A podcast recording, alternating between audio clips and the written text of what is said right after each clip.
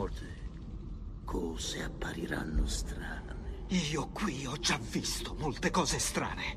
Lupi sanguinari che mi precipitano in un livido inferno.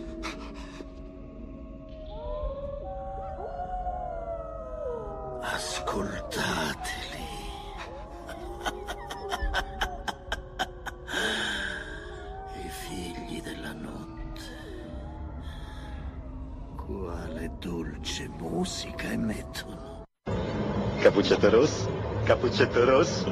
Su, apri la porta. Sono il lupo cattivo! In diretta dagli MDM Studios, Radio Garage presenta Ho visto un film, una rubrica di approfondimento sul cinema presentata dal nostro Lorenzino. Buon ascolto!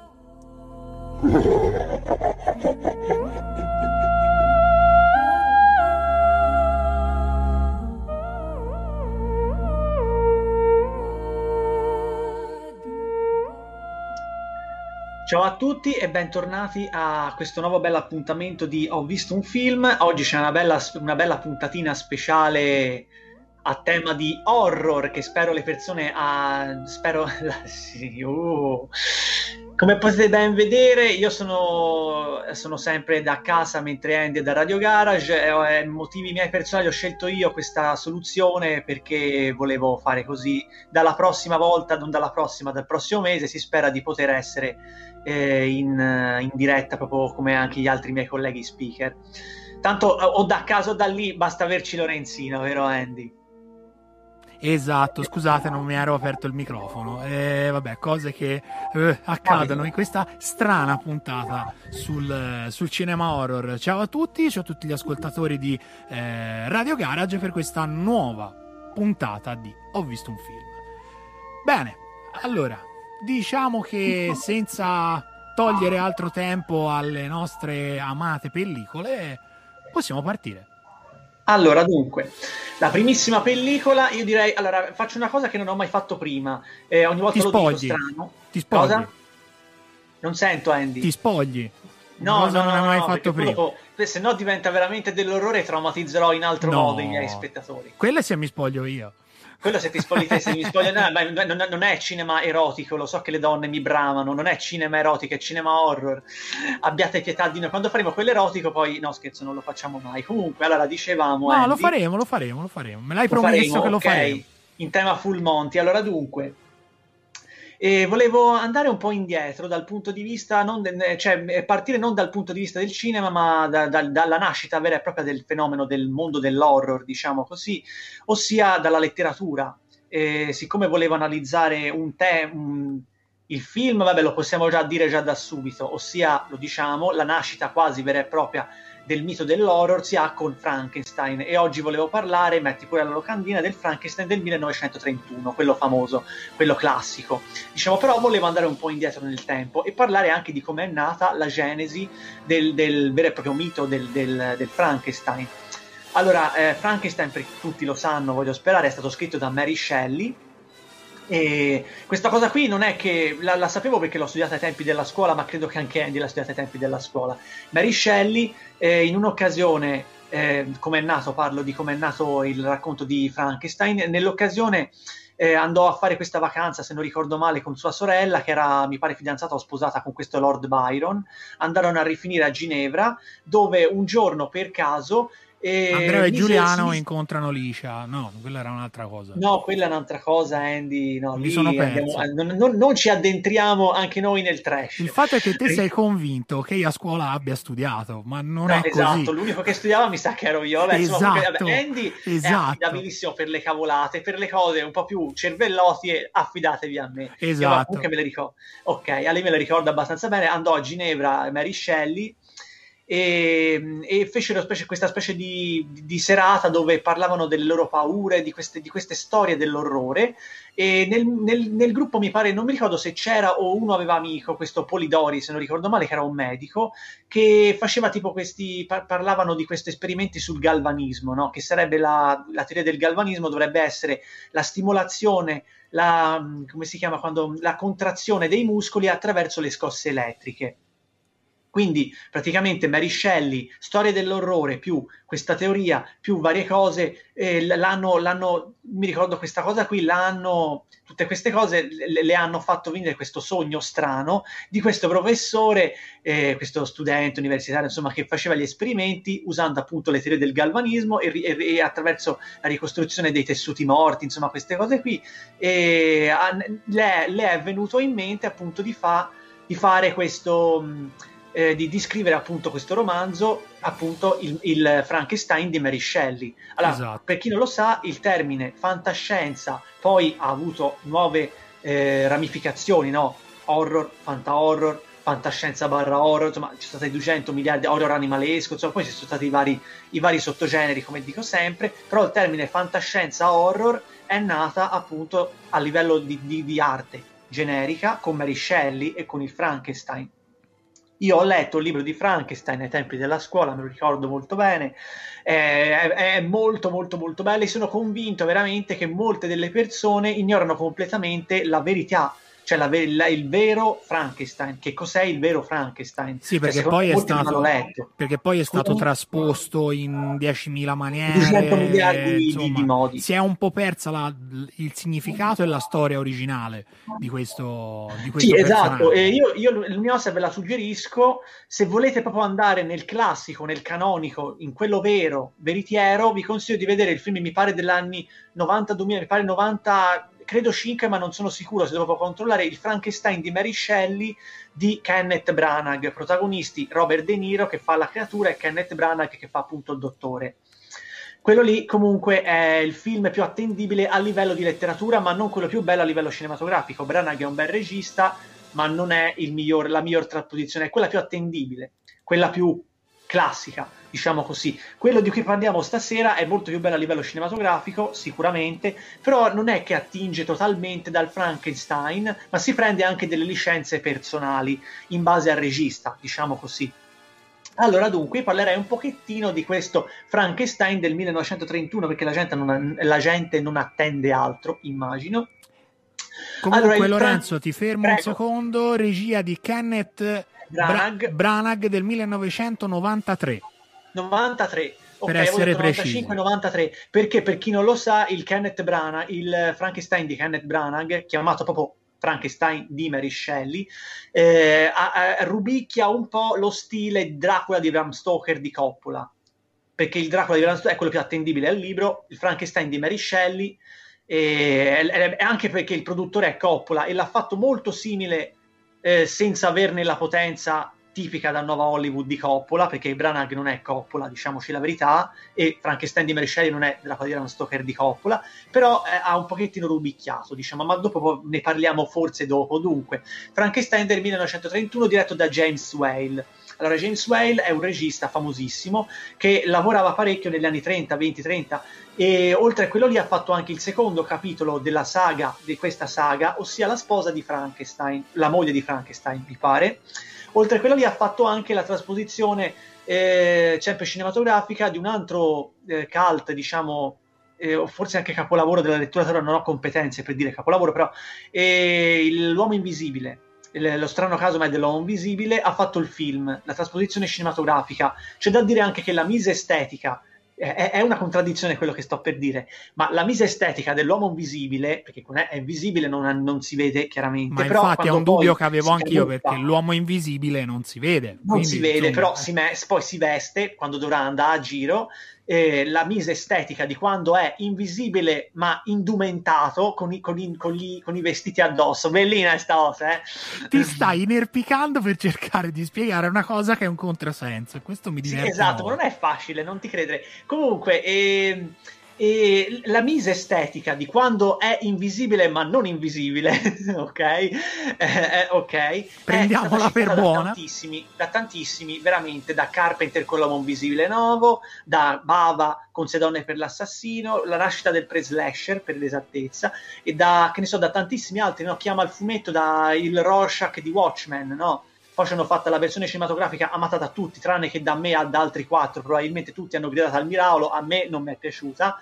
Chi ho amici che fanno fumetto, mi hanno detto che il fumetto, la graphic novel, capolavoro, eh, sono rimasti un po', st- hanno storto il naso alcuni, altri invece gli è piaciuto perché è proprio una trasposizione fedelissima, comunque parlo di Watchmen, è un'altra cosa. Comunque eh, ho fatto un po' eh, altri, mi sono addentrato in altri sentieri, però volevo parlare anche di chi era questo James Whale.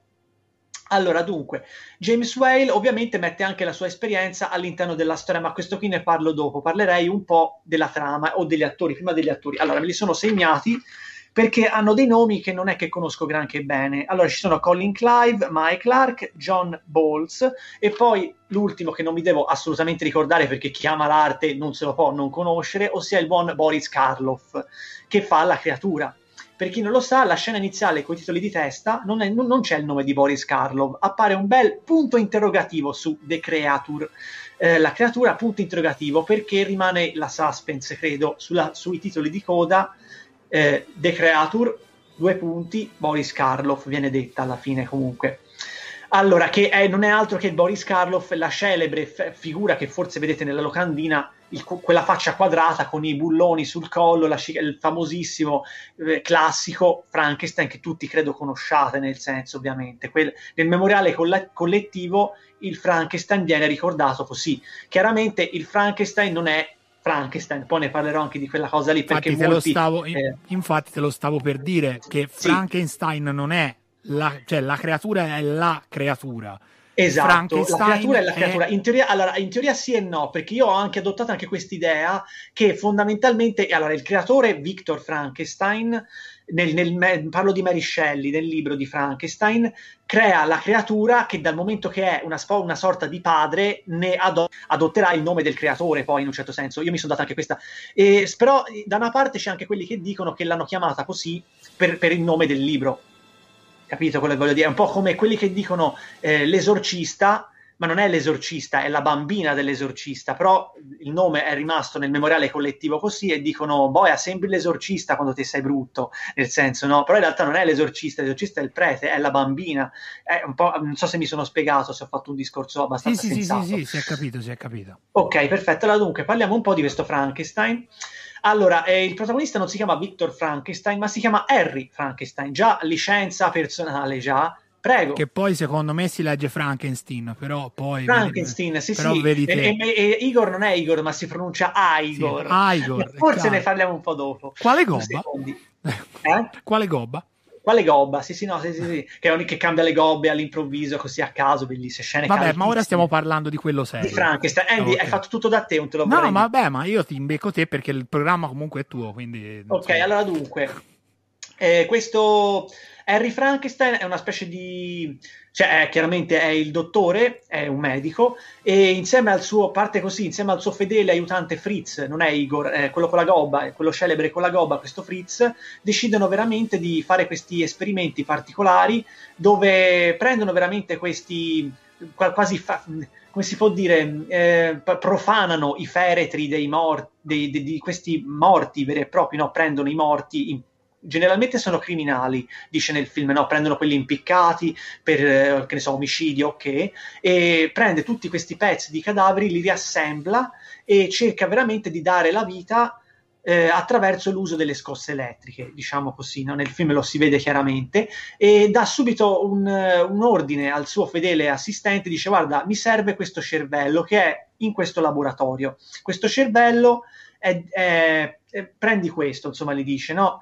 Durante eh, lui trova il cervello vero e proprio questo Fritz, però per colpa di una cosa che lo fa, che lo fa cambiare, eh, tipo una cosa che lo fa sobbalzare, distrugge il cervello che doveva inoculare nel paziente e prende quella accanto, che però, come dice anche citatissimo in Frankenstein, Jun- Frankenstein Junior, eh, questo cervello è abnorme, è, è, è, anormale, via, è fatto di, una, di un cervello da, di, di, un, una, un, di un individuo che non era ben sano di mente, diciamo. E di conseguenza avrà delle ripercussioni estremamente negative questa manchevolezza, questa negligenza, via diciamo. Allora dunque, noi assistiamo poi alla fidanzata di questo Harry, non mi ricordo come si chiama, Elizabeth mi pare, ehm, che, che, va insieme al suo eh, capo, a quello lì che fa l, l, il medico insieme a Harry, e insieme all'amico Victor, è l'amico che si chiama Victor in questo film stranamente, lo vanno a ritrovare perché lui sta veramente avendo dei comportamenti strani, non vuole più avere niente a che fare con nessuno, in preda alla preoccupazione per il loro amico, per il fidanzato, per, eh, decidono veramente di andare eh, a rifinire nella, nella porta e, e, vedono che sta facendo questi esperimenti un po', come si può dire, un po' quasi esoterici, come si può dire, un po' un, ultraterreni, ma in negativo, come ti posso dire, nel senso quasi sì, de, del male, quasi nel senso. E questa creatura viene veramente, eh, gli viene dato vita, però non è pericolosa inizialmente, è quasi più eh, bambinesca, perché non ha, ha, un cervello proprio che non funziona, non è il, cer- il Dio sempre la cosa, la, la, la, il peggio. Eh, le persone più pericolose sono quelle che hanno l'intelligenza, io dico sempre, no? sono quelle che, che sanno quello che vanno a fare. Lui è proprio, è proprio fuori di testa, è proprio, non è pericoloso, eh, cioè è pericoloso, ma perché è veramente ehm, in, in, non umano quasi, cioè questo è ma, ma, matto nel cervello, come posso dire, nel senso. E poi c'è la scena, e poi di lì parte la storia con lui che fuggi, fuggirà al suo come si chiama il suo creatore, la scena di Fritz che lo, che lo, che lo brutalizza con le fiamme, la scena di, lui, la scena peraltro censuratissima di lui che lancia la bambina nel fiume, nel senso che la, che la, che la, la ritroviamo morta eh, poco dopo nelle braccia di suo padre, e tante scene, e, e, poi vediamo veramente la città che si mobilita per catturare il cattivo, diciamo il reputato cattivo, quando in realtà James Whale, poi parlerò anche dell'aspetto, voleva fare tutt'altro, voleva parlare di altro, e comunque questo qui è il film, nel senso, ora non lo sto a dire, il film è molto breve, dura un'ora e dieci, un'ora e venti, un'ora e dieci, proprio breve breve, quindi lo potete vedere molto facilmente, diciamo la verità. Allora, James Whale qui voleva parlare chiaramente come, come eh, più de- con dei temi che non sono proprio scelliani, secondo me, cioè ci mette anche lo Shelley chiaramente, però eh, la, la Shelley, insomma Mary Shelley, però eh, parla anche di quella che è la sua esperienza, no? Lui questa cosa qui la devo dire eh, perché è, è, storia, chiaramente. Lui eh, all'epoca erano gli anni 30, dichiaratamente questo qui omosessuale, eh, viveva gli ostracismi da parte della società, come in quegli anni lì succedeva. Allora lui ha voluto fare appunto una sorta di Frankenstein che parla del mito del diverso, però da tutte le sfaccettature, cosa che oggigiorno si dimenticano quasi tutti. Cioè quando te vedi oggigiorno una trasposizione che parla, che vuole parlare del tema del diverso, a parte qualche miracolo, è come al solito, mi dico sempre io, partitico cioè, la, la, mia, la, mia, idea è quella giusta, non analizzo le altre, è un po' questo qui il ragionamento, no? Se uno è pro, parla solo di quello che gli conviene. Qui non succede questo, lui parla di tutti, cioè parla comunque di un mostro, pro e contro, parla di tutte le cose che compongono la persona, scava a fondo della realtà dell'essere umano, anche se ha, è quasi impossibile che è inumano, cioè è un mostro, insomma, è creato in laboratorio, chiaramente. Certo. Però è l'unico, a me viene in mente oggigiorno pochissimissimi, ma mi viene in mente la forma dell'acqua di Del Toro, che parla del mito del diverso, analizzandone tutti i vari aspetti che compongono il, il suddetto mito. Cioè non fa vedere che, sono, che il diverso è solo bello o solo cattivo, eh, fa vedere tutto. C'è la scena bellissima del, de, del mostro che mangia il gatto e, fa, e alla fine stiamo parlando di un mostro. Que- un altro, in un'altra mentalità, non l'avrebbe mai fatta quella cosa lì per dire, per fare un esempio. In realtà Prego, Andy, ho ammorbato anche troppo gli No, mi viene in mente a questo, a questo proposito, mi viene in mente la, mm, eh, la storia della... Mm, allora, come, com'era? La, la storia della... Mm, eh, della, rano, della ranocchia e del... scorpione. E dello scorpione. Sì. Bravo che praticamente, che te ovviamente mi ha detto lo scorpione, quindi la conosci. La conosco, sì, eh, la rana che dice vai, vai sul do, la, mi dice lo scorpione, rana... come, come, faccio ad attraversare lo stagno?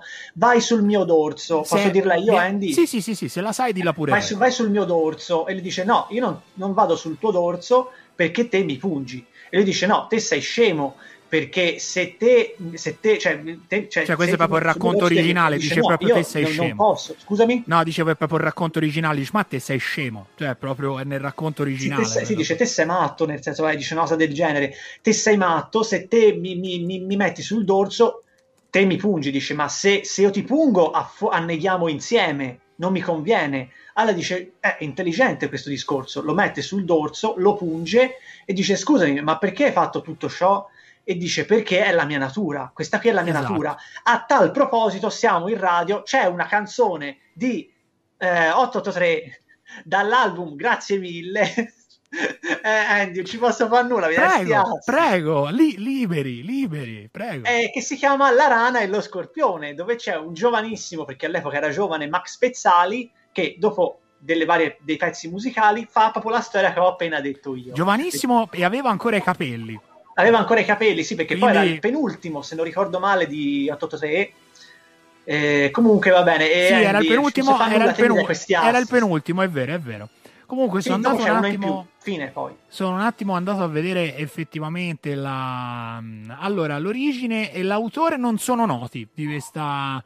eh, viene attribuita a Esopo, però in realtà questa, questa piccola eh, favola della rana e dello scorpione non è, att- è attribuita a Esopo, però diciamo che Esopo Mm. potrebbe averla sentita da qualcun altro. Ecco, Ok. tutto, tutto lì. no? Allora, io l'ultima cosa dico. Allora, io non ho scelto una canzone che è nel film perché nel film non esistono canzoni, ma ho scelta quella di uno dei miei Frankenstein preferiti, diciamoci la verità. eh, già. ossia il meraviglioso capolavorissimo, lo posso dire, ah, mi, mi- mi prendo questa, il grandissimo, estremo, mai troppe parole sono elogianti, il grande, meraviglioso Young Frankenstein, Frankenstein Jr. 1974, non lo voglio neanche a leggere perché lo so di mio, del mito per tutti noi, Mel Brooks, Brooks. ed è il, considerato da tutti il suo capolavoro.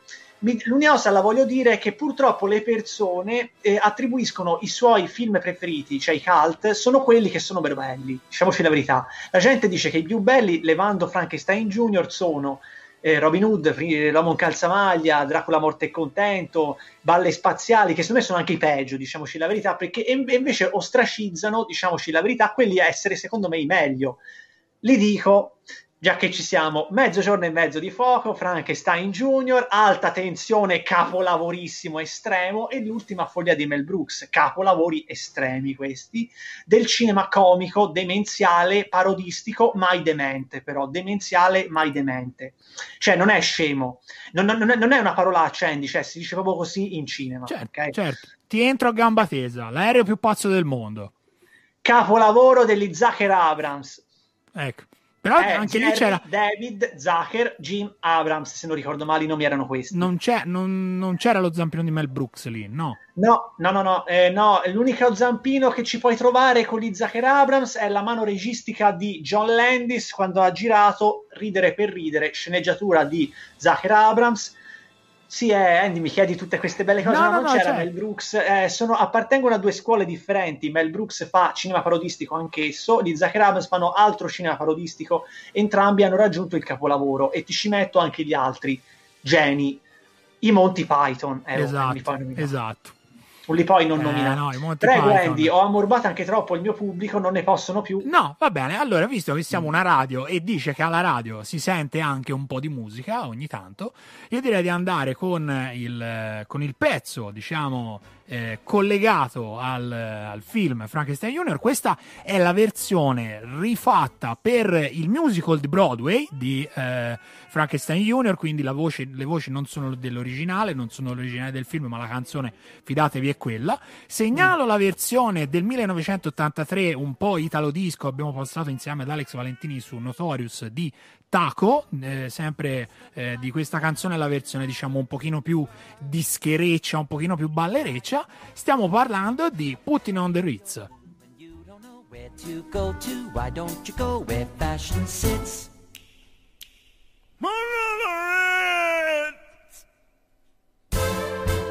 Different types who wear a day coat, pants with stripes and cutaway coat, perfect fits. Putting on the Ritz. Dressed up like a million dollar trooper. Trying hard to look like Gary Cooper. Come, let's mix with Rockefellers, walk with sticks or umbrellas in their midst.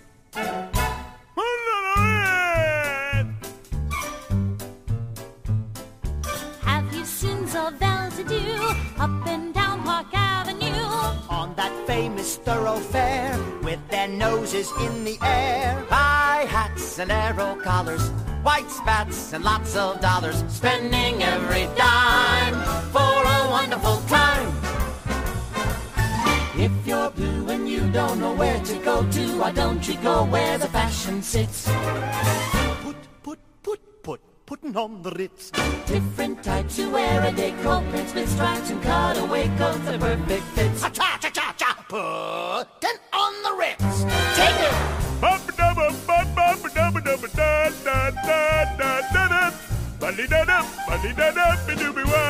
Yeah.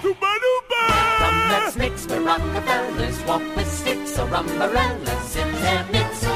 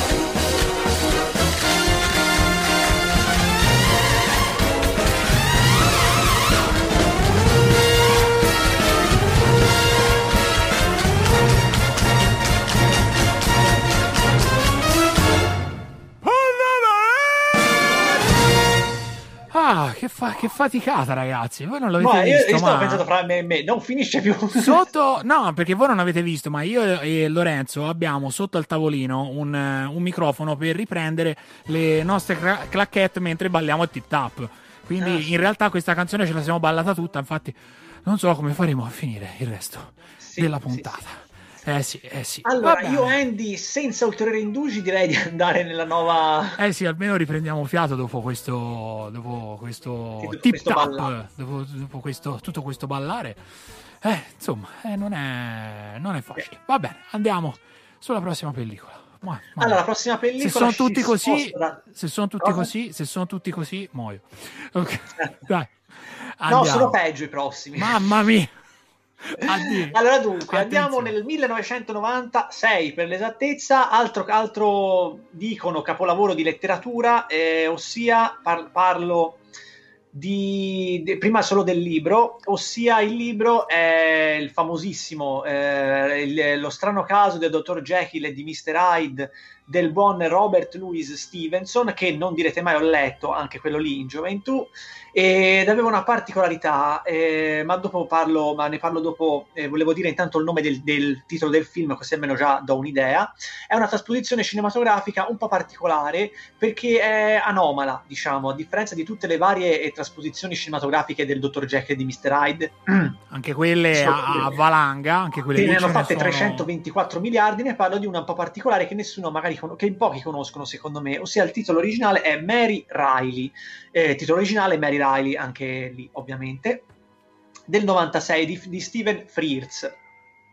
Allora, eh, allora, per chi non lo sa, la particolarità che volevo dire dello strano caso del dottor Jekyll è che per chi ha letto il libro, una cosa particolare è che noi non sappiamo, spettatori, effettivamente, eh, nel memoriale collettivo tutti sanno che il dottor Jekyll è Mr. Hyde, quindi cioè, immagino che tutti lo sappiano. Che siano la stessa che, persona. Che sono la stessa persona, il, tema, il, tema, il famoso tema del doppio, chiaramente nel senso.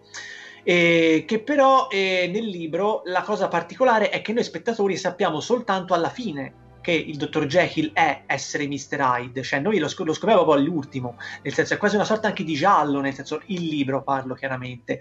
E una bella particolarità di questo film è che veramente prende questo, cioè noi, noi, scopriamo solo alla fine che Dr. Jekyll è Mr. Hyde, però viene fatto in maniera un po', un po', particolare, ossia viene visto dagli occhi della governante. Questa qui è la cosa particolare, Mary Riley. Si concentra più su, una, una, eh, cioè se anche questo film si prende delle licenze personali. Se non ricordo male, nel libro c'è una, viene nominata una cameriera, una di quelle sai che fanno le pulizie, insomma, ehm, sì, una vera e propria cameriera, sai quelle che, che fanno le, le, le, le faccende, la domestica, oh, non mi veniva in mente, la domestica del, del dottore c'è una domestica, non mi ricordo bene chi, chi, chi sia nel, fi, che, che nel libro, eh, non credo che sia proprio Mary Riley, però insomma qui parla appunto de, dal, dal, punto di vista della domestica, eh, quello che vive con il dottor Jekyll.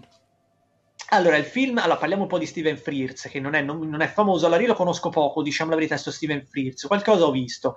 Famosissimo per aver girato eh, il suo film forse più famoso, che forse lo conosci anche te Andy, si chiama Le relazioni pericolose, eh, Dangerous sì, Liaisons. Sì, sì, sì, Con un cast Non l'ho visto, no? ma, di, senso... ma di nome lo conosco con un cast piccolino c'è John Malkovich, Glenn Close e Michelle Pfeiffer e fra i secondi, cioè diciamo nome, fra i personaggi secondari ci sono addirittura due giovanissimi all'epoca poco, poco conosciuti, Uma Thurman e Keanu Reeves, eh, ci sono anche loro. Un paio così. Avuto, questo Dangerous Liaisons ha avuto un uh, remake in chiave con, all'epoca contemporanea, ora forse risulta un po' datato, negli anni 2000, eh, che si chiama Cruel Intentions, che forse te conosci forse ancora più che mai, protagonisti Ryan Phillip e Sarah, Sarah Michelle Gellar quella fa Buffy l'ammazza vampiri la ragazzina. Ah, ok. La serie okay, lei. Okay. Sì. Cioè, lei Ora, il film, in sé per sé, il film in sé per sé, essere sinceri, non lo conosco, non l'ho visto. Ok. Però, eh... Peraltro siamo in radio, Cruel Intention è famoso per la canzone eh, dei The Verve, Bitter Sweet Bitter Symphony. Sweet Credo Symphony. che la conosci questa. Que- alme- eh, Lorenzo, ora, sul cinema no, ma... De-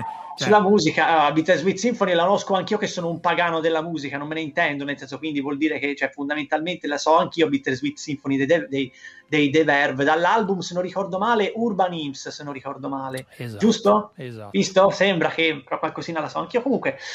Eh, allora, e niente dunque, Wikipedia eh, adesso, eh, tutta memoria, tutta memoria. Cosa? Niente Wikipedia ora, tutta memoria mia e tu. No, io no, le mie cose che dicono, le, ma non è neanche. Allora, molte, molte, delle cose non sono neanche andate a rileggerle, sinceramente. Bravo, bravo, eh, bravo. Si fa allora, così. dunque, grazie. Sì, allora, dunque, e oltre a questo film, le Dangerous Lessons fece anche Rischiosa Abitudini, fece Lady Anderson Presenta, insomma, altri film. No, è famoso per la sua diciamo, secondo me estetica, perché comunque costumi, scenografie, son, eh, cioè le relazioni pericolose ha dei costumi fenomenali.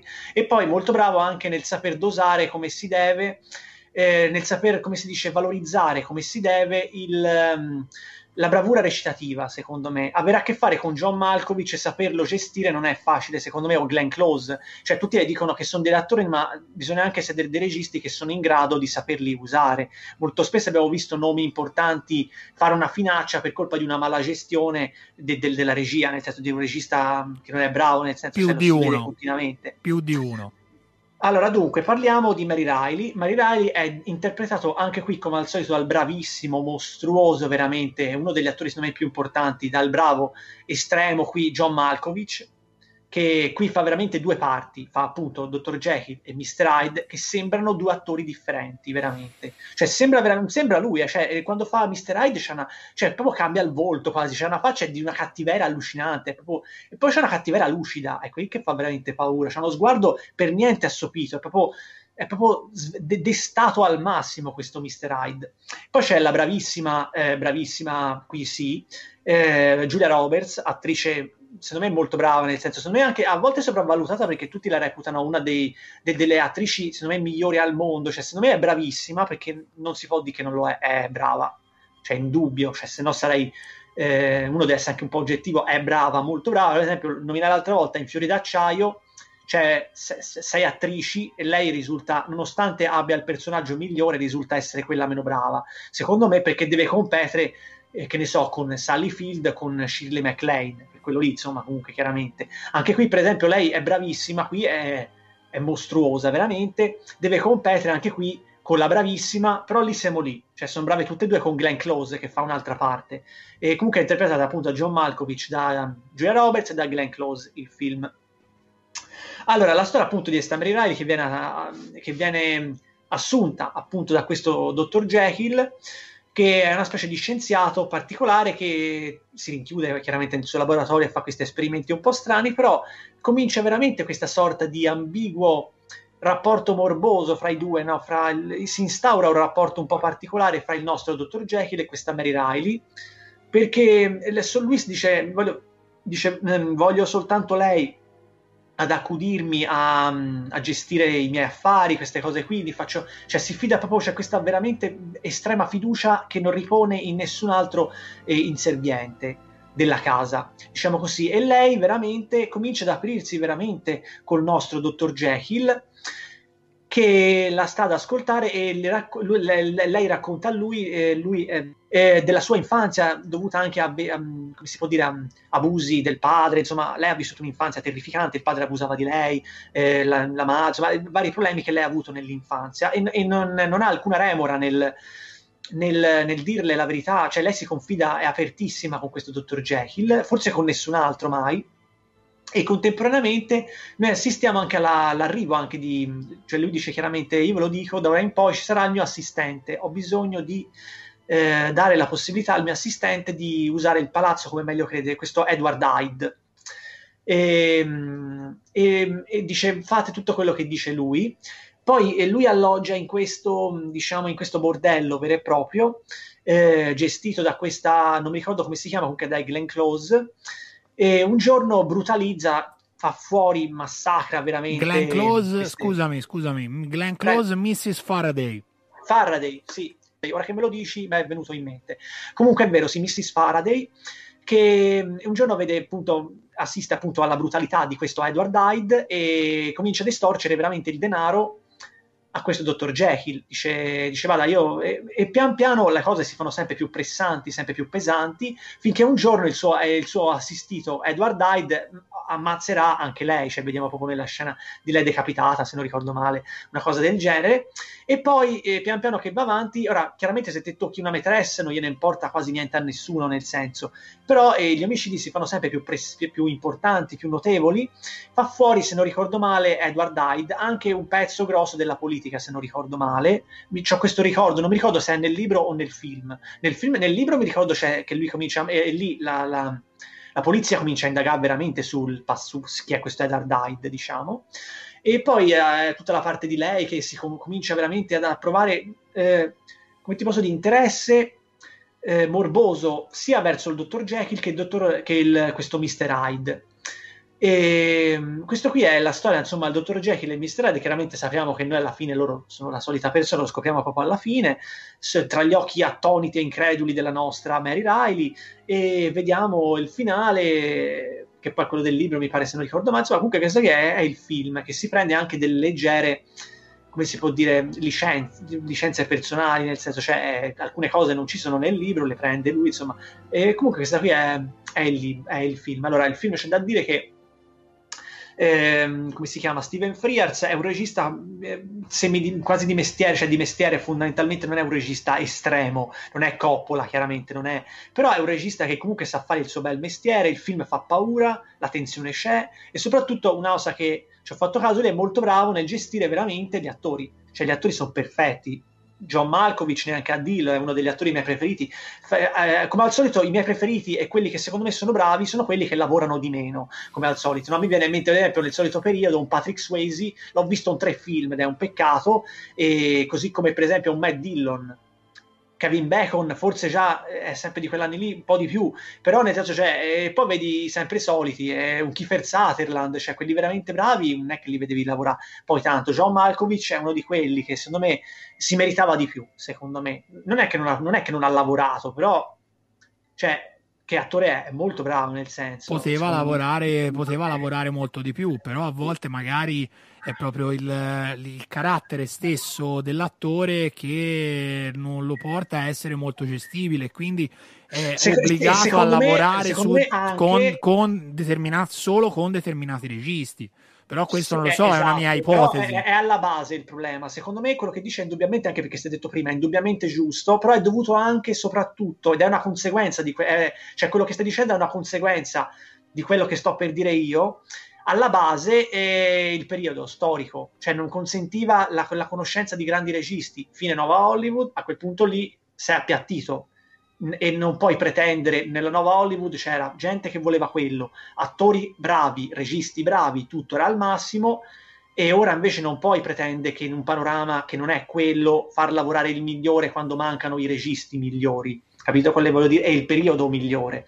È un po' quello lì la, la, la logica del mio pensiero che questa qui è una chiaramente mia pe- cosa personale, un'indagine personale mia, non, non, l'ho letta da nessuna parte, però lo vedi quando fino agli anni 70-80, metà 80, vedevi solo capolavori quasi o film ottimi, dopo ha cominciato a piattirsi tutto e il capolavoro era molto difficile da trovare nei nuovi registi ed era difficile da trovare anche in quelli che una volta erano i migliori. Cioè, lo stesso Coppola è calato eh, dopo la nuova Hollywood, ma di brutto. Ma, do- ma, ne parleremo dopo di quell'aspetto lì. E questo qui è Steven Fritz, eh, Mary Riley, 96. Film, secondo me, bello, tutto sommato, che funziona. Prego Andy, se vuoi dire qualcosa a te. Allora, no, eh, io a parte, vabbè, prima mi sono incartato un po' nella favola di quello, di quell'altro, insomma, ho fatto un po' di, un po di casino.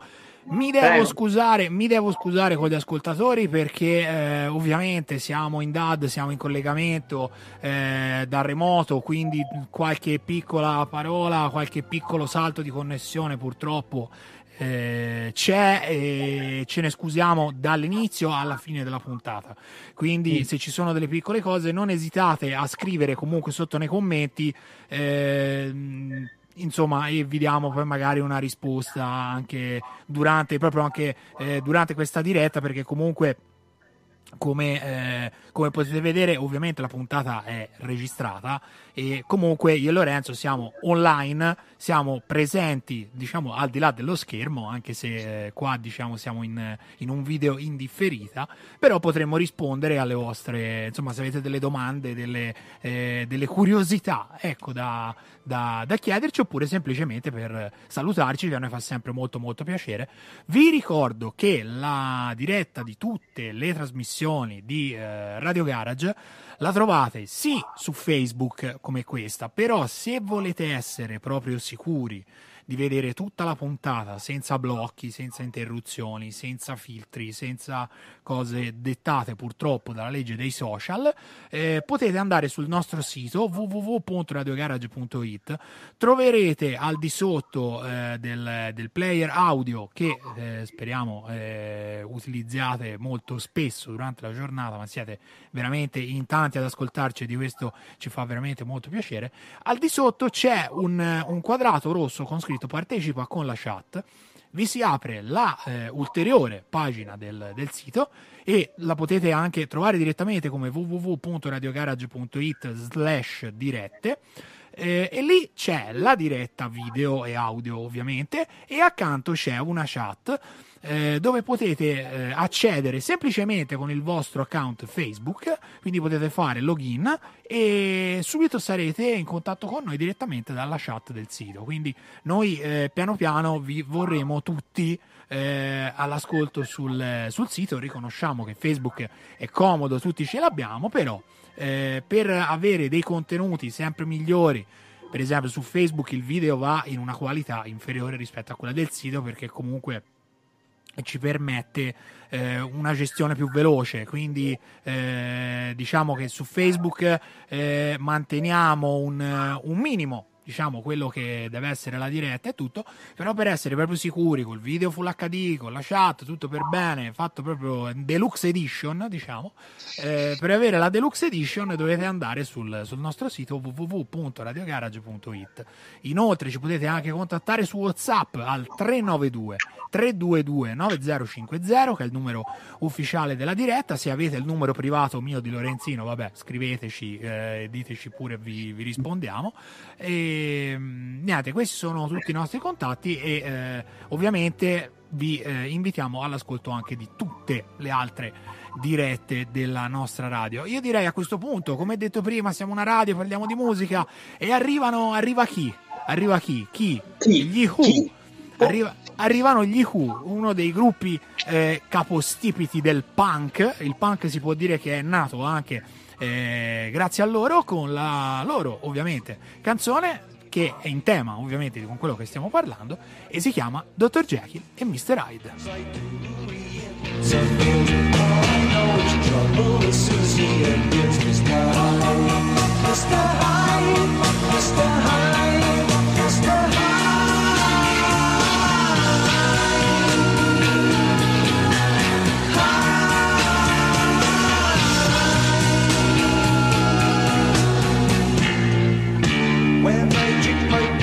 My character changes. When I mind and body a strange transformation takes place in me.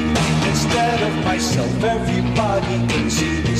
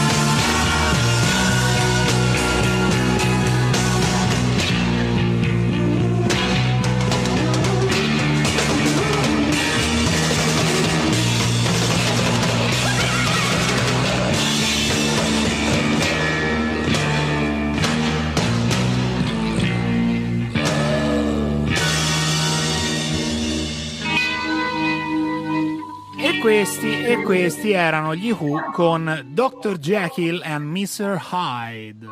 Allora, eh, io ehm, sono andato a cercare un pochino di eh, informazioni sugli Who e devo dire che gli Who sono veramente tanti, cioè sono veramente tanti hanno tantissimi collaboratori perché è una band che sono un po' come i Pooh. Ci sono stati degli avvicendamenti, uno se n'è andato, uno è tornato, uno insomma in pieno stile rock and roll.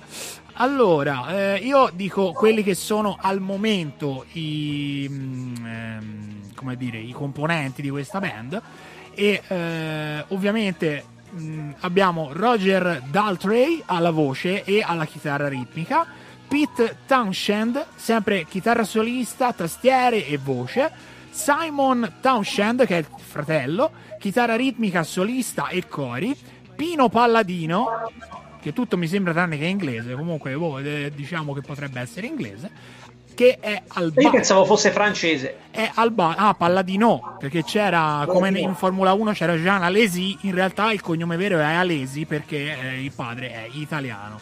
Eh, Za- poi abbiamo Zack Starkley alla batteria dal 1996, Pino Palladino dal 2002, quindi sono membri molto eh, recenti.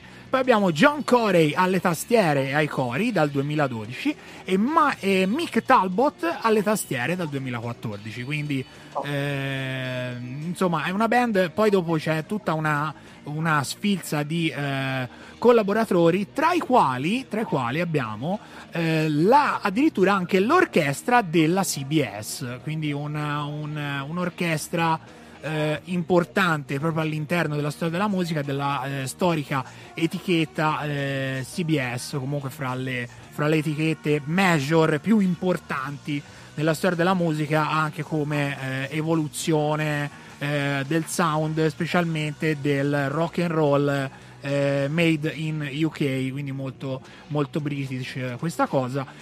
Piccolo appunto per i batteristi, un, eh, io penso il batterista storico che non fa più parte del, del gruppo è Kate Moon, che è eh, diciamo uno dei componenti più conosciuti degli Who. Allora, eh, io direi che eh, abbiamo concluso la parte eh, dedicata a questa, a questa, pellicola. Possiamo eh, andare avanti con il prossimo film in scaletta. Allora, il prossimo film è uno dei miei film preferiti dell'orrore di tutti i tempi, che stru- super adoro. Eh, prendiamo un altro bel capostipite della letteratura, ossia il buon diciamo già subito il titolo del film, il buon Dracula di Bram Stoker, che avevo già nominato prima, no? del mito per tutti noi Francis Ford Coppola, regista esatto. estremo della nuova Hollywood, film della post nuova Hollywood, ma da nuova Hollywood questo sì ed è un film esageratamente bello, diciamoci la verità, ed è quello più attendibile secondo me a livello di scrittura del romanzo classico del buon Bram Stoker. Non è un caso che si chiama poi Trappa di Bram Stoker, no? Allora, io l'ho letto il libro di Bram Stoker quando ero ragazzetto, ma me lo ricordo pochissimo, l'ho parzialmente letto, non è che proprio lo lessi a modo perché ero proprio bimbetto. Mi ricordo la particolarità del libro è che è tutto fatto, non mi ricordo come si dice in termini tecnici, però è fatto tutto in diario cioè è scritto proprio tutto, non è, non è, non è, non è epistolare, perché epistolare sono le lettere, è proprio mm, diario di Jonathan Harker, diario di Abraham Van Helsing, diario del dottor Seward, diario, è tutto fatto così. E mm, infatti nel film molte volte senti dire diario di, diario di, di perché vuole veramente eh, citare chiaramente l'opera da cui ne, da, che ne deriva, da cui deriva. L'opera, allora, dunque, pri- l'opera, prima, diciamo. L'opera prima, sì, in un certo senso sì. Allora, diciamo che allora, il film è del 92.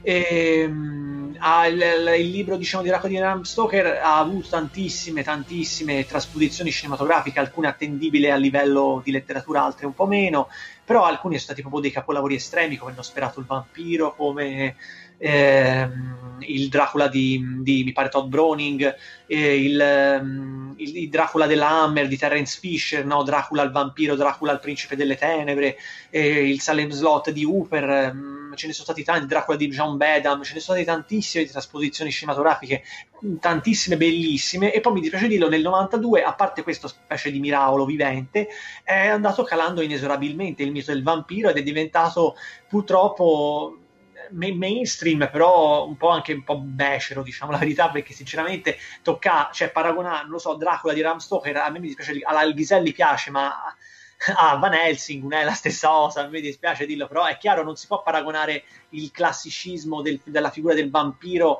con quella di vampiri che, che, che, che volano e fanno le magie quasi, cioè sembra cioè arrivano draghi a un certo punto, arrivano, arrivano mostri a caso, cioè nel senso mettono poi tutto insieme in un maxi mega calderone, il Frankenstein, distruggono tutti i miti, eh, i miti dell'orrore in un film che non è neanche horror, è un film che ha avventura, ma non solo, poi c'è, c'è stato il Twilight, c'è stato 2000 di, di, di, di Prego. Che poi ovviamente nel film Van Helsing, eh, sotto mentite spoglie, ovviamente quello che fa Dracula non è il nome che trovate sulla locandina, ma è palesemente Renato Zero. Quindi, ah, eh... sì, anche, sì, no. Poi chiaramente a molti piace il trash, a molti piace l'avventura, a molti piace... Per esempio lo stesso regista Steven Sommers, no? Aveva già toccato un classico, no? Perché aveva fatto La mummia. Aveva 99... toccato un classico? Come aveva toccato un classico? Come si permette? I classici Vabbè, aveva già to, profanato scherzo, ecco, aveva, sta bene con la mummia ci sta aveva bene profanato la mummia, mummia esatto. la, no aveva già Ragazzi, perché la mummia così, del 99 quello Brand... eh, so.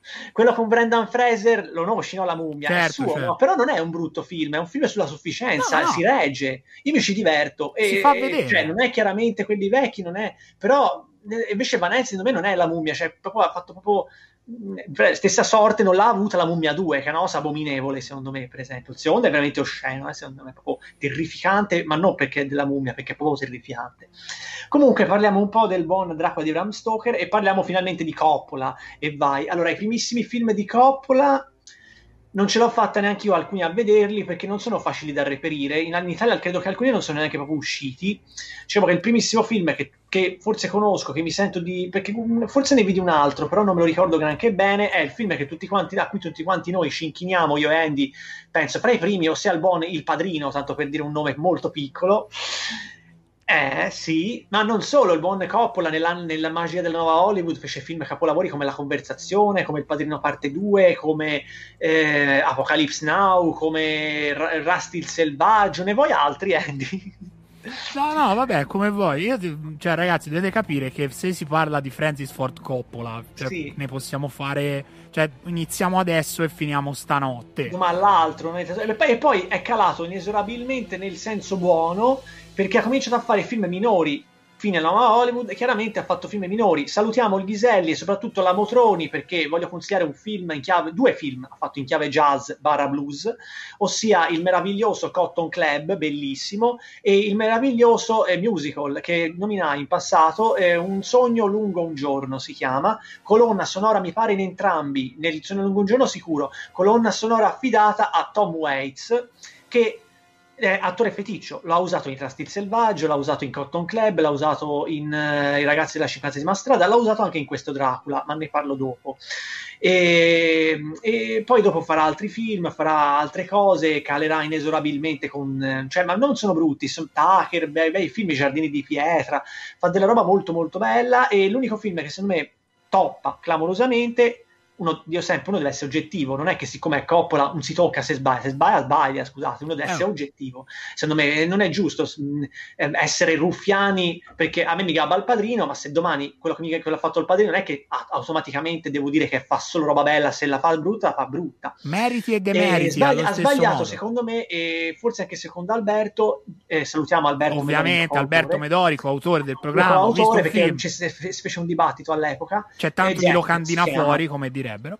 Il film che ha sbagliato si chiama Jack, secondo me, che è quello con protagonista Robbie Williams che fa il bambino cresciuto, melenzo, melassoso, da un regista così non me l'aspettavo. Non è un film orripilante, mostruosamente inguardabile, è un film da Coppola non mi aspettavo, sinceramente, cioè me l'aspettavo, che ne so, da... Eh, forse da quello di prima, Steven Frears, forse me l'aspettavo, ma non da Coppola sicuramente, no? nel senso è una cosa che non mi è piaciuta, nel senso però detto questo, guardatelo per completezza.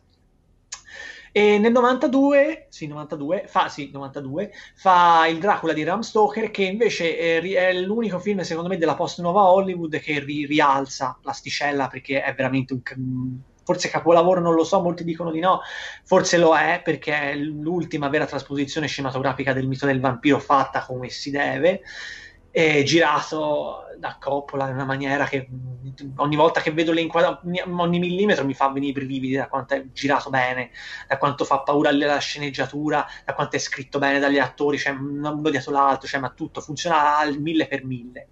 L'unica cosa, cioè, delle cose della quale discuterò dopo. Allora, il film è interpretato da un cast di, di, di, di eh, mostrini, attorini, eh, cioè, piccoli, cioè, piccoli. protagonista Gary Oldman che fa un Dracula che, che, rimarrà indelebile nella vostra mente a vita.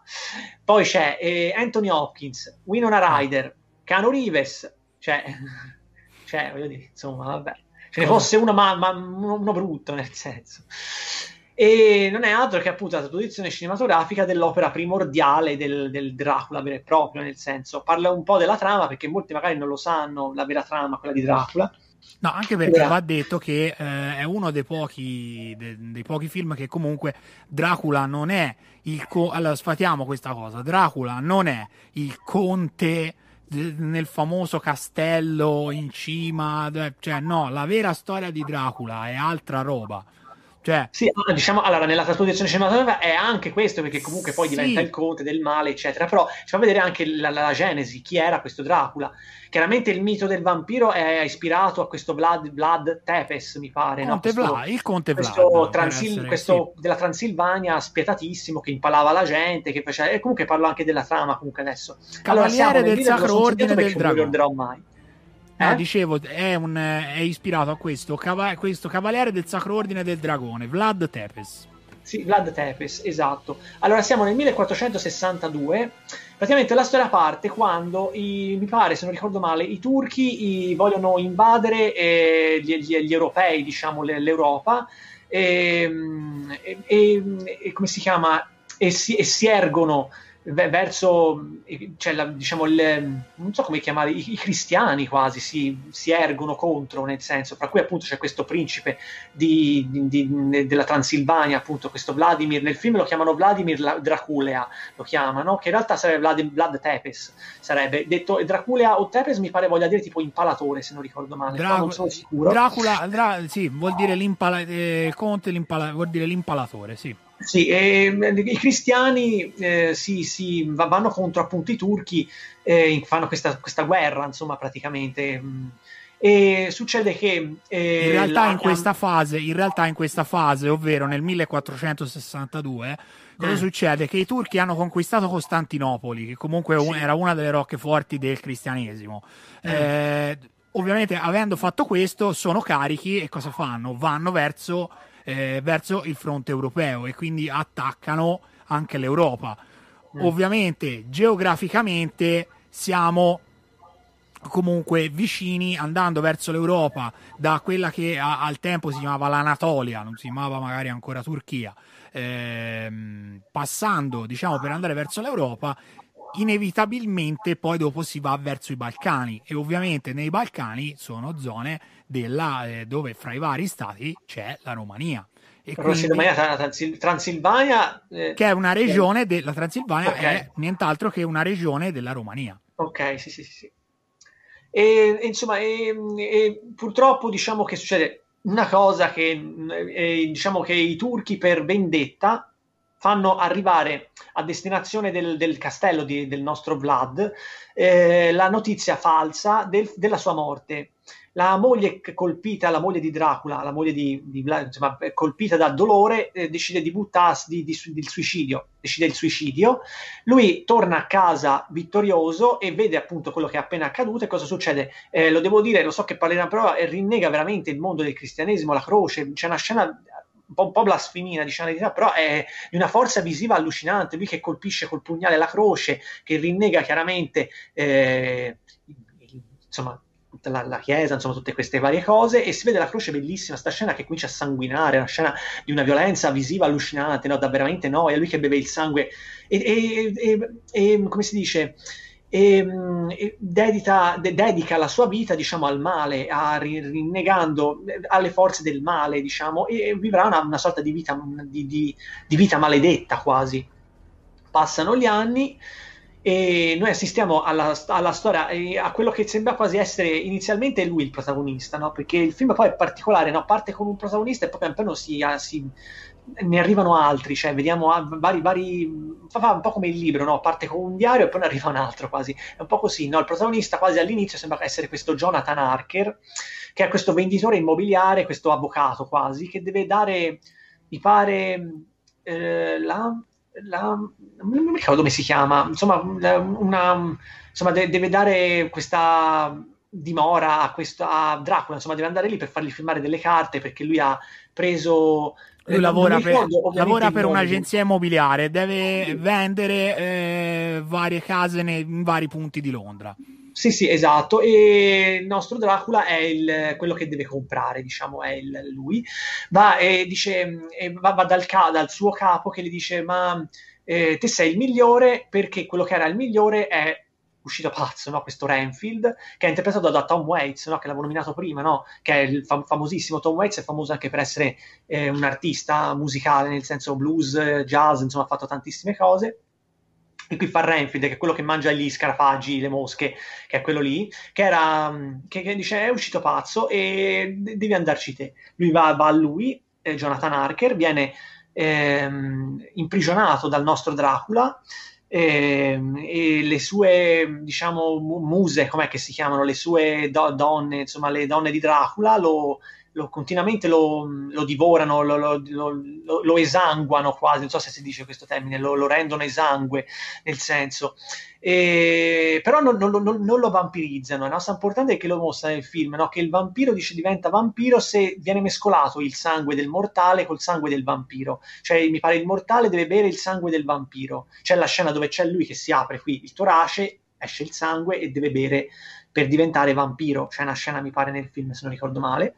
Poi di lì si sposta totalmente e Dracula deciderà di fare il suo viaggio eh, a- fino a Londra, si innamorerà della sua riconosciuta eh, quasi, è cioè una sorta di reincarnazione quasi, perché la sua, eh, do- la sua moglie è veramente, visivamente è la solita attrice, poi la, la solita, questa Mina, no, che poi è la ragazza di Jonathan Harker, va a rifinire a Londra e cerca e cerca di colpire appunto questa mina questa, e, e- e i medici attuali che vedono che ci sono questi fenomeni strani che stanno colpendo appunto la figlia del dottor Seward eh, decidono veramente di chiamiamo una forza un po' più importante di noi e decidono di chiamare appunto questo Abraham Van Helsing che è questo vero e proprio eh, alcuni lo definiscono ciarlatano, altri medico speri- sperimentale, altri ci sono vari fa- che questo non è altro che una specie di, di, di- di- pazzo totale che crede nel- teoria- nelle teorie anche più occulte, nel senso allora chiamano lui e dice qui c'è questo vampiro, fa discorsi così e decidono veramente questa lotta al vampiro. Allora, e poi ci sarà tutta la varia storia, non sto, non sto a dire la parte finale perché, eccetera. Allora, dunque, Coppola qui dirige con una mano non sapiente di più, cioè fa veramente paura, inquadrature che lasciano il fiato, cioè, eh, le- le- la, vol- la prima volta che chiunque di voi vedrà il Dracula rimarrà fulminato a vita, non se lo dimenticherà mai più, con queste cipollone, con questa, con questa cattiveria lucidissima. È una cosa particolare che ha fatto storcere il naso ad alcuni, ad altri un arricchimento della pellicola. Io sono un po' una via di mezzo perché eh, sostengo entrambe le tesi, diciamo la verità. Il fatto che a, a molti ha fatto storcere il naso, il fatto che lui viene anche mostrato non solo come il male puro, ma anche una specie di eroe romantico, pazzo d'amore. Cioè lo vediamo chiaramente che è bellissima la scena in cui lui rivede Mina, la riconosce nella moglie, inizia a piangere sentitamente e mostra anche questa umanità che da un Dracula nessuno si aspetta. Noi, noi ci aspettiamo veramente il male puro, quasi per chi ha visto Herzoghiano, per chi ha visto Dracula il principe delle tenebre di Herzog, Klaus Kinski c'ha una cattiveria allucinante, nel senso non solo lì, ma anche quelli vecchi di cioè, oh, Dracula è il male puro, diciamo, il- le forze del male, e invece vedere effettivamente quest'uomo, questo quasi anche uomo, pazzo, malato d'amore quasi, più, che, che è più dis- disperato che non il male, che mostra anche sentimenti durante il film, no? il pianto, la sofferenza, la- la- quando c'è la scena che vuole far diventare la Mina la sua nuova moglie, diciamo così, ha delle remore, fa no, non posso farlo, non ti posso chiedere tanto, ha anche, come si dice, la, eh, l- non il senso di colpa, la, eh, sì, le remore, com- non so come dire, non, No, non me la si, sento rende conto, si rende conto che chiederebbe un sacrificio troppo grande. Esatto, esatto, è, è- è bella questo aspetto, qua- quasi da, che non sappiamo se effettivamente è cattivo o meno, cioè ha entrambe le facce, quasi un Dracula che ha entrambe le facce, non è facile da mettere sullo schermo, renderlo possibile e così, cioè è mostruosa sta cosa. Io, ah, cioè, un film, vabbè, io, io e Andy si è visto praticamente insieme più di una volta, se non ricordo male. Te, Andy, ti è piaciuto tanto, immagino, perché penso che ora esisteranno forse tre persone. Ora non voglio essere cattivello, però esisteranno cinque persone che non amano sto film, che non ne, non- non ne riconoscono la potenza. Più che, Diciamo altro, più che altro questo film, la cosa, la- la cosa bella di questo film è che porta a galla una storia verosimile del famoso conte Dracula. Cioè, Mm. non è, come ho detto, non è solamente il mega conte sopra ne- nel castello in cima al paese, temuto Mm. da tutti, senza un motivo, senza un... Perché lui è arrivato a essere così, perché Esatto, è arrivato nel lì, castello, perché... Cioè, giustamente è una storia che rende... il bello di questo film, detto in tre parole, che rende verosimile una leggenda. Sì, sì, La, re- sì, la sì, rende sì. verosimile e quindi è è una vero, è cosa vero. che l'avvicina Sì, più sì, sì. alla realtà. Quindi anche questa, eh, io dico la verità, sapevo già un po' la storia del, eh, sono andato un po' ad indagare sulla vera storia del conte Vlad, eh, tutte le cose, infatti di Dracula, l'impalatore, il sanguinario, eccetera. Però Mm. non vengono mai eh, spiegati cinematograficamente i motivi dell'esistenza di questo personaggio. Perché Mm. fa questo? Cos'è che lo spinge a fare determinate azioni? In questo Sì. film non dico che si giustifica il male perché sarebbe sbagliato, No, no, ma no, assolutamente, si sì, fa sì. capire il perché quel personaggio Ge- generalmente la mia tesi integro è sempre che il male viene generato da altro male. È un po' quello lì la logica. Sì, sì, però quello che voglio dire è come può una persona con, un- con un'integrità, come un cavaliere eh, di, un ordine, di, un, Diventare, sì. di un ordine comunque che sia templare, che sia turco, che sia un cavaliere eh, di, di- una fazione se non dell'altra, che sia cristiano, che sia ottomano, che sia quello che vuoi. Ma è una persona con una determinata integrità, perché comunque Mm. deve guidare altre persone nella battaglia, deve avere anche una certa, come dire, una certa mh, fiducia ne- nei suoi mezzi, una certa, come dire, eh, Integrità. Un'integrità, ecco, come, come già detto. E Ah, cosa l'avevo lo detto, porta? Po' cosa, cosa lo porta verso detto in un, termine, in un termine molto lucassiano, verso il lato oscuro, verso il male. Perché? Quindi è quello il bello del film, si giustifica l'esistenza de- di un male di questo tipo.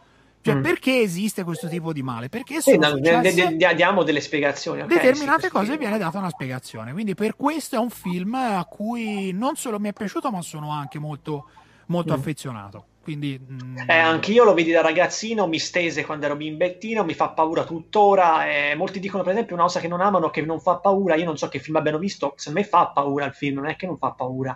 È più bello, forse ci sono altri aspetti che sono più importanti alla paura. Cioè, per esempio, a me io ho apprezzato molto il lato visivo, è estremo, cioè c'ha dei colori, dei costumi, delle scenografie dell'attore, cioè, ma c'è veramente funziona tutto al millimetro e soprattutto non, non- non- non trascura la parte narrativa, cioè quindi è una cosa importantissima. cosa molto nel importante per perché esempio, una cosa che a, a- a tal proposito di quello che dicevi prima, eh, a me mi viene in mente il Dracula di Argento, non so se te l'hai mai visto, no? Dracula 3D, Dracula l'ultimo, 3D. che io non ho, non ho- non ho- non- ho apprezzato, non me ne voglia, no? Io sono, cioè, quando c'è da criticare lo voglio criticare perché voglio... A me mi piace Argento, è chiaro, però non è che se una cosa non mi torna la dico, non vedo perché non devo, devo per forza ruffianarmi totalmente tutti, nel senso, cioè io se una cosa non mi torna, non mi torna la sua spiegazione, io non ho spiegato chi è Dracula, nel film non viene accennato minimamente a chi è Dracula, la spiegazione è stata perché lo sanno già tutti. Ah, un po' che hanno letto il libro di Bram Stoker vero, eccetera. Nel senso, ma poi cioè, non vedo perché non lo. Cioè, invece devi dirlo. Nel senso, cioè, se uno parte dal. cioè, uno è ignorante, nel senso, non sa la storia, gliela racconti come tu. Cioè, io non vedo perché no. Anche due secondi spieghi chi è. Però c'è da dire che quel film di qualcosina ha tirato fuori. Nel senso, dell'argento da metà in poi della sua carriera ha un po' vacillato, secondo me, ha fatto tirato fuori qualcosina, qualche sequenza in qualche film, però cosa- tante cose non mi sono piaciute. Dracula 3D è un esempio che remo in opposto, cioè un- non è un bruttissimo e basta, qualcosina da dire ce l'aveva, qualcosina. Però, eh, cioè, chiaramente te devi competere con Dracula di Bram Stoker, di competere con altri Dracula che sono un po' meglio, nel senso, cioè, è chiaro che fare l'ennesimo Dracula, anche così, cioè, io, ma io mi aspetto sempre un nuovo Dracula alla Sto- alla Coppola, nel senso, spero di rivedere un nuovo Dracula così. Per esempio, un film che mi è piaciuto tantissimo, bellissimo, questo bello, dell'anni 2000 è Vita dal vampiro, si chiama, che è ganzissimo ed è particolare, particolarissimo. E me l'ho apprezzato, quello lì è ganzo. Detto questo, insomma, comunque Dracula di Stoker spero che l'abbiano visto tutti. Spero che chi non l'ha visto lo guardi assolutamente. Guardatevi tutti quelli che ho nominato perché comunque fanno no, cioè mi fanno be- benissimo, cioè sono salutari quasi, cioè guardatevi l'horror. Non siate, come dico sempre, discriminanti verso l'horror per il fatto che viene un po', eh, come ti posso dire, un po' snobbato dalla gente perché l'horror è un po' così, ma molti lo capisco perché dicono a me mi fa paura, non ce la fo, e lì ti posso dire ti posso dire, vada, anche io quando ero ragazzino avevo paura di tante cose, vedere gli horror effettivamente esorcizza le paure, in un certo senso è vero, eh, nel senso che è vero, l'ho visto. Quando ero ragazzino avevo paura di tutto, e ora vedo, vedo tutto veramente, cioè, vedo, mh, ho visto della roba cioè, che, che dà veramente noia a chiunque, cioè, riesci a vedere i film di Deodato, cioè, dopo puoi veramente vedere qualsiasi cosa, penso quasi, purché sia fi- finta. Cioè, a me, per esempio, mi danno tuttora noia le cose vere, le cose che mi accadono in verità mi danno fastidio, chiaramente. Quando in un grande schermo o uno schermo a casa, è chiaro che è sempre, eh, cioè, entra la, la- la- la parte, ehm, quel tipo di, della fantasia, chiaramente, nel senso de, de, della finzione. Sì, più che della fantasia, della finzione, perché comunque Della sono finzione, cose esatto. verosimili che possono, cioè cose che possono accadere. In- ci sono molti film molto terreni. Ora, ovviamente, questo qua eh, non è un esempio di film terreno, è un No. esempio di film molto aulico, un film molto eh, viene comunque da una leggenda, quindi è chiaro Sì, sì, sì. che deve Per, per esempio, a tal proposito, ti interrompo un secondo. A me viene in mente, a me mi fece paura da ragazzino da morire, eh, ma più di un horror. Io quando vidi la prima volta il padrino mi stese perché c'è una violenza se- storica, cioè è verità, cioè è così che funzionava la mafia e vedere veramente la violenza perpetrata da uomini verso altri uomini in quella maniera così realistica e non me l'aspettavo, cioè io cioè sembra, sembra il padrino paradossalmente gangster, sembra un horror quasi da quanto è, è violentissimo, la scena del cavallo mi poi dico non è un horror. No, no, no, quasi, eh, si sconfina quasi nello splatter. Eh, esatto, cioè, eh, però fatta in quella maniera lì, da- non, è, non è che si parla del male di, un- di un essere ultraterreno, si parla di un uomo che fa del male a un altro uomo in maniera realistica e storica, cioè è storia quella lì, cioè era chiaramente romanzata quella che vi pare, però la mafia sì, cioè quello lì insomma è la tesi.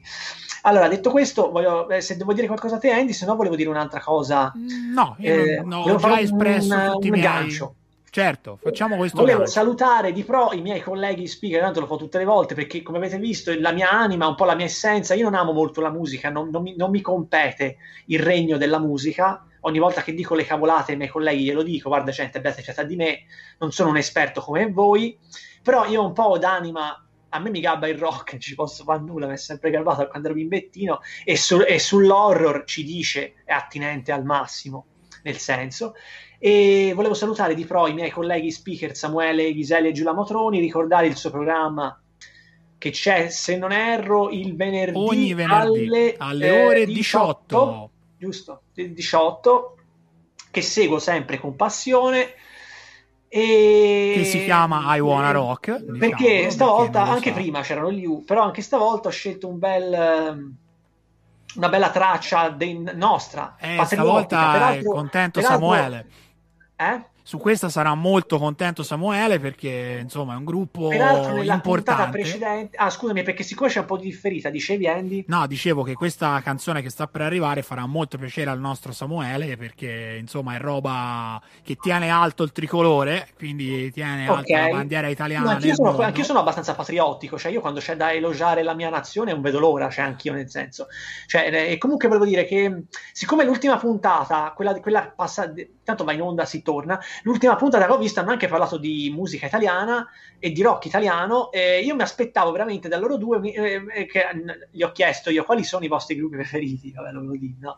Eh, io mi aspettavo senza voler, cioè va benissimo, mi hanno dato, m'hanno dato la loro versione rispettabilissima ovviamente, però mi aspettavo che avessero nominato quelli che nominerò ora io, nel senso che adoro, a me piacciono, non li conosco tantissimo, però quando li sento mi fanno piacere, ossia i o la, io, sempre, io li chiamo anche i PFM, la PFM, premiata Forneria Marconi, che non ha altro che, che quello che... C'è proprio un, un album che parla del mito del vampiro e di Dracula, e in questo caso posso, posso mandarla Prego, Andy? prego. Allora, me sono scritta. Allora, è i PFM, la PFM con eh, Dracula Opera Rock, e eh, mi pare che è il nome del- dell'album, e la, la traccia è Il castello del perché.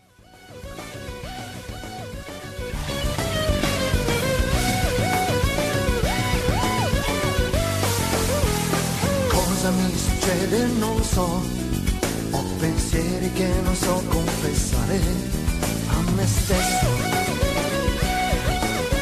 Tentazioni oscene dentro me, lupi sanguinari che urlano nel blu, stanze chiuse su segreti, tuoni orribili. Sono nel castello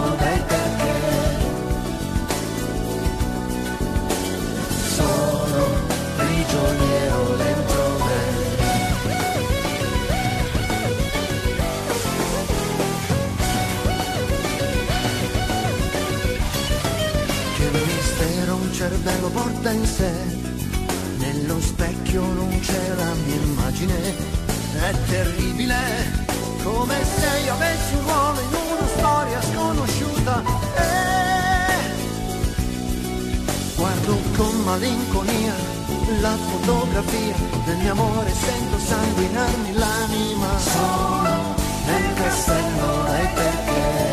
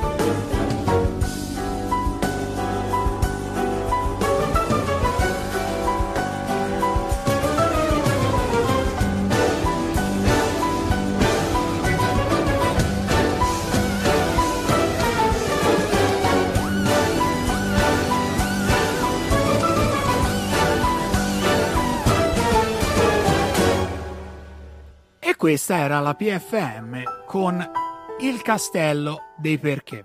Allora, eh, due cenni sull'opera rock. Allora, è un album del 2005 eh, del gruppo, ovviamente del, un gruppo capostipite del rock progressivo italiano, che prima si chiamavano i Quelli, poi si chiamavano i Krell, hanno cambiato nome, e poi si sono chiamati i si sono chiamati PFM, premiata Forneria Marconi.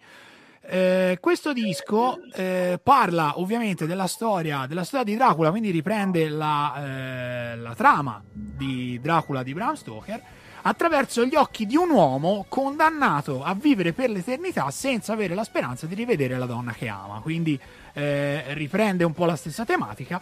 Il disco contiene alcune tracce che sono estratte da un musical omonimo scritto dalla PFM in collaborazione con Vincenzo Incenzo, del quale si è occu- il quale si è occupato anche dei testi.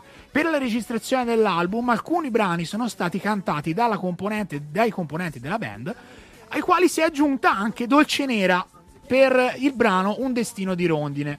Esiste anche una versione original cast recording del disco che contiene la registrazione integrale dell'opera con i brani interpretati proprio dagli attori del musical. Quindi anche questa è proprio una, eh, una chicca per i nostri amici collezionisti. E la rappresentazione teatrale è stata prodotta ovviamente dal numero uno delle rappresentazioni musical che ha portato eh, uno su tutti sul palco cocciante con il suo Notre Dame de Paris, ovvero David Zard. eh, che ha debuttato con eh, questo musical con Dracula al Gran Teatro di Roma il 4 marzo del 2006. Eh, quindi insomma una cosa veramente importante che ha eh, culminato poi nella, nelle due date al- all'Arena di Verona e al Forum di Assago eh, e non ci sono state repliche, sono state date uniche e irripetibili di questo musical, questa Dracula opera rock della PFM. Così per mh, solo per dovere storico l'ho fatto con, con gli Who, lo faccio anche con la, eh, con la PFM e gli attuali eh, componenti del gruppo sono l'immenso, incredibile, eh, uno dei più grandi batteristi italiani, Franz Di Cioccio alla batteria, alle percussioni e alla voce, Patrick Divas al basso, Lucio Fabbri ai violini, alle tastiere e alla chitarra, Roberto Gualdi alla batteria, quindi secondo batterista, Alessandro Scaglione alla tastiera e alla voce, Marco Sfogli alla chitarra elettrica e Alberto Bravin alle tastiere aggiuntive alla chitarra acustica e alle voci, quindi ai cori. Eh, tra gli ex componenti ricordiamo il più famoso eh, per quel giro di synth su Impressione di settembre che è Flavio Premoli, indimenticabile eh, tastierista e voce di questa leggendaria band. Lorenzo. Sì. Eccoci qua, siamo arrivati alla, alla fine, fine, di di questa, questa nostra od- odissea nel mondo dell'horror. Eh sì, eh sì, che poi sarà, repli- sarà replicata, poi ci saranno Sì, altri sì, sì, ovvio, ovvio che speciali sì. horror. Ho, ho voluto fare questa nuova rubrica sperando che le persone apprezzino. Ho voluto fare una cosa anche sull'horror, che comunque è un tema che, che viene comunque è amato, amato odiato in realtà. E quindi è per questo è una bella sfida, nel senso che comunque l'horror a molti non piace, a molti invece lo amano, è un po', un po particolare. No? Come disse, cioè, non mi ricordo chi lo disse, un, eh, insieme l- l- l'altro ehm, insieme al genere erotico è quello più ostracizzato dal pubblico, diciamo la verità, perché sono quelli che, che toccano i temi. Sono un po' più estremi, diciamo. Sì, sì, sono un po' più estremi, proprio per natura. Sì, sono la, la paura e il sesso, che sono quelle che, che- che- rientrano nell'essere umano, perché rientrano, è inutile la gente faccia, faccia discorsi un po', ipe- un po' mm, alla, alla buonista, diciamo, però è inutile, l'horror ci sta nella vita, il sesso ci sta nella vita, cioè Eh ora sì, un po' meno. eh sì. Eh, Ci sa un po' più horror e un po' meno sesso. Vorrei un po'. Vabbè, speriamo che la tendenza vada a cambiare. eh, Esatto, quindi, sì. ecco, Nel questo non vuole essere. anni- Non vuole essere né un, né un appello né una richiesta di aiuto, però è una cosa per farvi rendere conto della situazione. Sì, della situazione di magra che c'è attualmente. Eh, vabbè, eh, troveremo, troveremo momenti migliori. Lorenzo, bisogna essere, bisogna essere fiduciosi, troveremo momenti migliori. Allora, per, fina- per finire questa, questa puntata di Ho visto un film, questa lunga puntata di Ho visto un film, perché abbiamo ampiamente sforato, Sforato, l'ora- quant'è? Un'ora e 40? l'ora di trasmissione. No, siamo adesso a un'ora e venti circa. Ah, ok, Quindi, insomma, solito, nemmeno, nemmeno più di tanto rispetto al Pen- solito. pensavo però di più. concludiamo invece che con la canonica sigla, siccome questa PFM insomma ci, ci piace anche in questa veste di musical, con un altro brano del, del musical dedicato alla figura di Dracula, ovvero Dracula Opera Rock, con eh, precisamente la traccia numero 4 che si chiama Il mio nome è Dracula. Con questa vi auguriamo un buon proseguimento, una buona serata su Radio Garage. E Lorenzo, i saluti finali. Ciao a tutti, grazie mille per avermi seguito, per avermi sopportato, perché lo so, mi rendo conto che ragiono tanto. Oggi poi mi sono. Poi è da tanto che non parlo, è da tanto che non parlo con Andy, quindi eh, è da tanto che non mi confido con nessuno in fatto di cinema, che non ammorbo gli altri in, questo, in questa sede. E si, si è, si è sentito, credo, oggi che mi mancavano queste cose. E comunque, Sì, eh, saluto tutti. Anzi, mi dispiace, a me mi dispiace l'unica cosa che volevo anche dire è che sembra un po' cattivello. In realtà, tante volte interrompo Andy, ma è anche per motivi tecnici, perché ogni tanto l'audio arriva dopo da me. Sì, eh, anche per quello, nel senso, non è che io voglio eh, fermare Andy, è che ogni tanto veramente non lo sento neanche. Ogni tanto salta la connessione. Qui questa DAD rompe un pochino a noi speaker. Vabbè, siamo, siamo vicini a vedere la luce in fondo a questo tunnel. Sì, quindi- sì, sì, no, eh, in teoria ci potevo, io però ho voluto decidere io di farla così, preferivo. Poi dalla prossima volta vediamo se riesce. Vediamo, e vediamo. va bene, grazie mille a tutti per avermi ascoltato, spero di essere stato interessante, spero di aver- che le mie considerazioni, le mie analisi vi siano piaciute, spero di essere una cosa che mi importa tantissimo a me, di dare l'idea dell'oggettività dell'opera, cioè io cerco di essere meno filtrato possibile da- da- da- dai, da- dai pre-pensieri. Cerco di, di analizzarla comunque anche con freddezza un'opera, insomma, è una cosa importante, secondo me cosa che oggigiorno non- quasi non fanno più, però nel senso a me, a me piace molto comunque analizzarla, eccetera, ecco il confronto, insomma, le varie cose. E saluto il mio coautore, saluto i miei parenti, i miei amici, tutti quelli che mi sostengono, che ci vogliano, che ci vogliano bene, diciamo così. Anche se nel tema dell'horror, eh, vabbè, vabbè, si può voler bene in tanti modi. Esatto, quindi- per- perfetto. Cioè, Questo- questo... Questo, finale, questo finale bonista in un film, in, sì, in un- in un- nello speciale sui film horror, insomma. eh. Vabbè, Va un, po', un pochino stona, ma fa parte anche della vita. Le, stonature ci sono e purtroppo Esatto, nel mondo della musica anche tante. Prego. Va bene, allora concludiamo questa puntata, quindi vi diamo l'appuntamento alla prossima puntata, domenica prossima, con eh, Ho visto un film con Lorenzino, con eh, il lavoro di Alberto Medori, perché ricordiamo che dietro c'è anche un coautore di tutto rispetto. E niente, quindi buona serata e buon proseguimento con i programmi di Radio Garage. Ciao a tutti!